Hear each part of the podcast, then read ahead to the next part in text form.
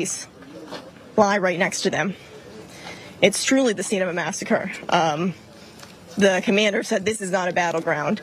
This was Hamas terrorists coming into the community and and killing all of the citizens that that they could see. And so it's been a devastating cleanup effort. Same, Laura. Uh, this is a watershed moment, not just in Israel's conflict with Hamas in Gaza, it's a watershed moment in Israel's uh, history. Uh, entire communities erased. Good evening. This is your host, Lazer Brody, on Emuna News. Uh, tonight's Emuna News podcast is entitled Reverse Miracle.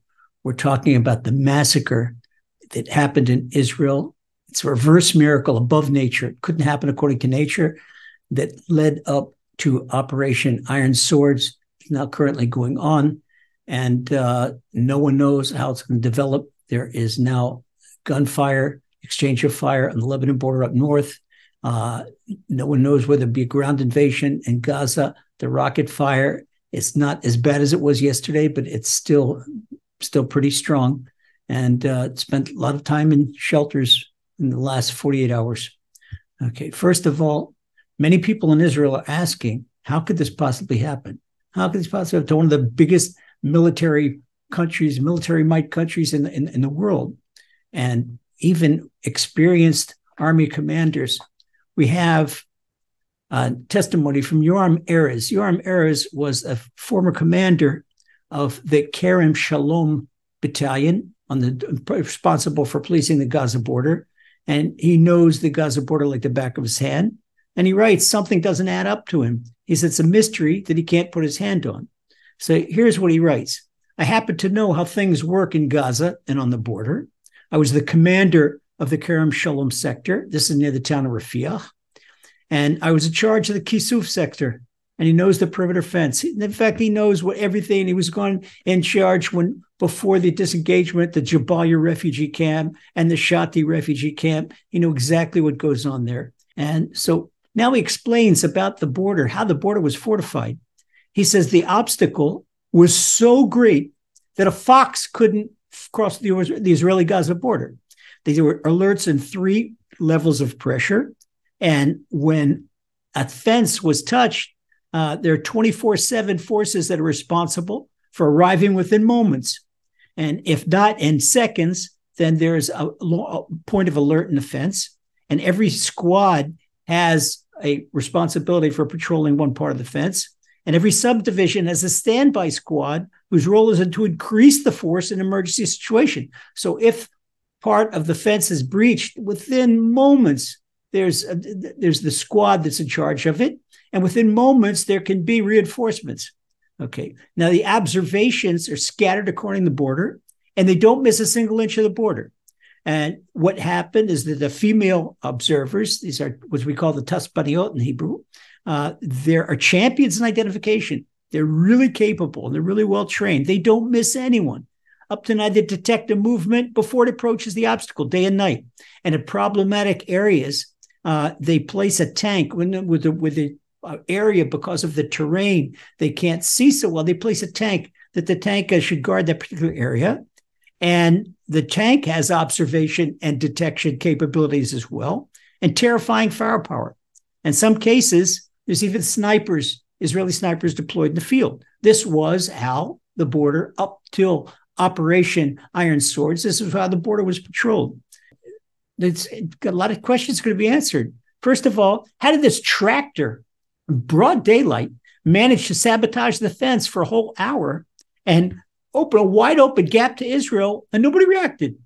And how did hundreds of terrorists, not hundreds, now we know it's thousands of terrorists and civilians, they crossed the border without anyone lifting a finger? And how did terrorists arrive on foot and in vehicles and arrive armed from head to toe and whole uh, pickup trucks like ISIS, the, the way that the ISIS with, with automatic weapons, and they just drove into dozens of Israeli settlements. Nobody there to stop them. Okay, they looted property. There wasn't a single reaction. and maybe local guards in the kibbutzim, the moshavim, local police like in that lost their lives because they're they're unarmed and uh, they with a pistol and, and fighting these grenade launchers and automatic weapons and all, all the things that the terrorists were open with armed to the guilt. And how did it happen that hundreds? They think it's over two hundred, um, up to two hundred, maybe over two hundred Israeli uh, kid, Israeli citizens kidnapped and terrorists kidnapped dozens of Israelis, and they woke women, and they woke up children, and can't even think. We see now, and the, the news is coming out that it's what you'll see as you saw in the previous clip.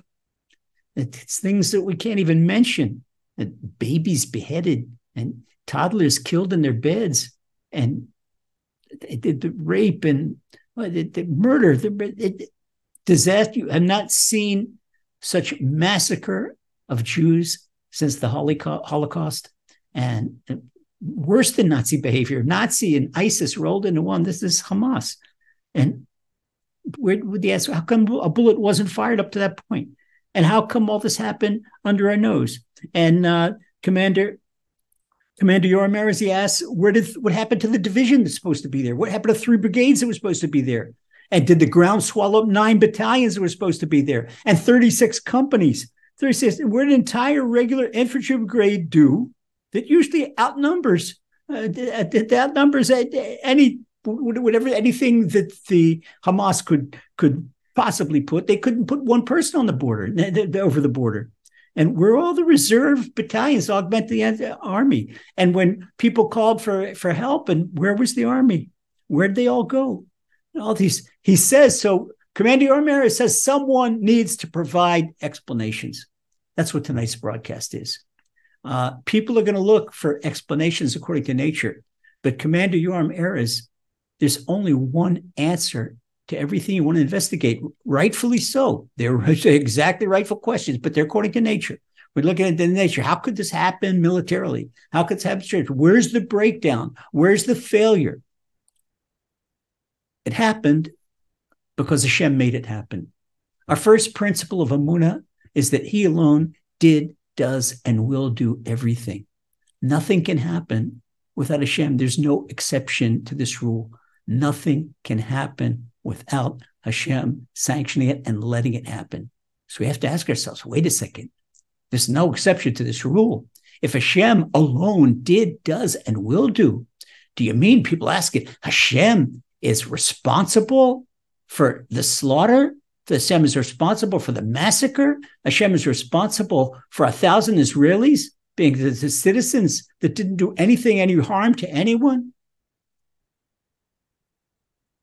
Hashem's got a Torah. And Hashem has certain laws in that Torah. And we've been writing on the Torah, talking and screaming out on social media for months already. Months already. We see what has led up to Operation Iron Swords.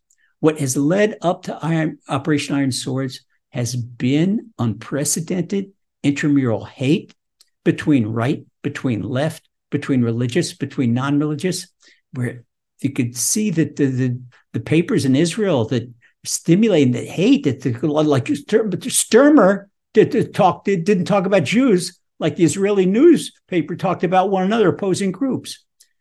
And if we open up and we mention this time and time again, Rabbi Yehuda Chassid in his famous Sefer Hasidim that was written over 800 years ago, and Rabbi Yehuda Chassid says that no enemy of the Jews is sanctioned from above to harm another Jew until one Jew harms another Jew. In other words, and the Chafetz Chaim also yelled about that, that as soon as one Jew says something nasty about another Jew, it's recorded, goes upstairs. So the evil inclination, which is the dark side, the Satan, he takes this, he says, Look, Hashem, here, I've got evidence that uh, Uh, your, your Jewish children don't deserve to live. Here, look what one says about the other. One says about the other, he's this and he's that and he's that. So we have from all this intramural hate, it was enough to destroy the temple. It was enough to bring on a Holocaust. It was enough to to bring on the worst calamities ever, ever. And there's proof to it. The Midrash tells us that in the time of King David, King David had casualties in his armies right and left. And they asked, how could they do? King David, the kids of King David's generation, they knew Torah 49 ways backward and forward by heart. And they got killed in the wars. They had many casualties. King David won his wars, but they had many, many casualties. But then, in the time of the worst idolater in Jewish history, which was King Ahab, the seventh king of Israel, after there was a civil war and Judea became one empire and Israel became a separate empire, the 10 northern tribes that were first to be exiled. That's the lost tribes of, that we talk about today. Ahab won all his wars. People ask, wait a second, Ahab, he was the worst idolater. He went again, once then every every single prophet, everything, everything, every clause of Torah went against. But yet, Ahab's soldiers, they came back smelling of aftershave. Nobody got hurt in the war. The Midrash tells us how. They did not say one bad thing about one another. They were unified. They're together unified. And this Hashem, the, the, the, the, Torah tells us about the Tower of Babel. Why did why did they almost succeed in what they wanted to do? Because they were unified. And that's why Hashem mixed up their languages and gave them different languages so they couldn't communicate with one another. One asked for a hammer and somebody gave him a, a nail and they hit him on the head and they started writing and they because dispersed on the face of the earth. And that was the end of the revolt against the Almighty, the Tower of Babel. But here we see in Israel this past year, there's been a terrible revolt against the Almighty. The country's gone away from Shabbat. The country's gone away. The Shabbat, the, the Torah tells us that if you if you observe the Shabbat, you protect the Shabbat, you honor the Shabbat, the Shabbat protects you. Okay, and Shabbat, there's the breach of Shabbat, breach of loving, the one of the most important mitzvahs in the Torah, loving our neighbor as ourself. And now what happened? Look what happened. The smoke clears, and we have, heaven forbid, heaven forbid, slaughtered babies and a thousand dead, maybe 12, 1,200 of our brothers and sisters killed. And what, what, who could say my hands didn't spill that blood? Who could say that all this past year, while Iran and Syria were training Hamas and giving them the money and giving them the trains, giving them the weapons and the means for a whole year, who could say that during that year, this past year, from Rosh Hashanah 5783 to just a few weeks ago, Rosh Hashanah 5784. Who could say that during that year they didn't say a detrimental thing about another Jew? Who could say that? We know that when some Rabbi Chassid tells us, when a person says something detrimental about another Jew, he creates an accusing angel. We say with about the, these Hamas beasts, they're unhuman. Yes, they're unhuman because the dark side angels, the dark side angels, they they came to, to massacre. So what, what, do we do, do, we do? First of all, we have to be unified, and the cure, the cure to what happened, and the key to victory is to be unified.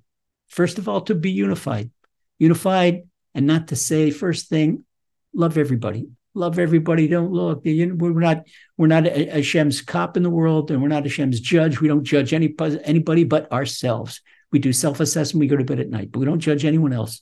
Don't say a single detrimental word about anyone. Talking about this here all year long and go back and document it on social media and and, and Muna Beams and we've been writing about and the danger of all this intramural hate. But now when the smoke clears, all of a sudden there's no more intramural hate. That the right and the left, and just tonight, the right and the left are sitting down talking about making a unity government and alavai, but they should only, it should only be so because when we're unified, and especially unified, Ahab was unified and he broke every rule of Torah.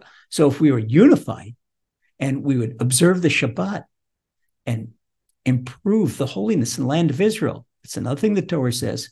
The Torah says that the Holy Land, this is the this is the king's this is the king's encampment, and your encampment must be holy. And the land of Israel it's no joke, because if they're in a place where there's unsightliness, as the Torah calls it, which is unholiness, then the divine presence leaves.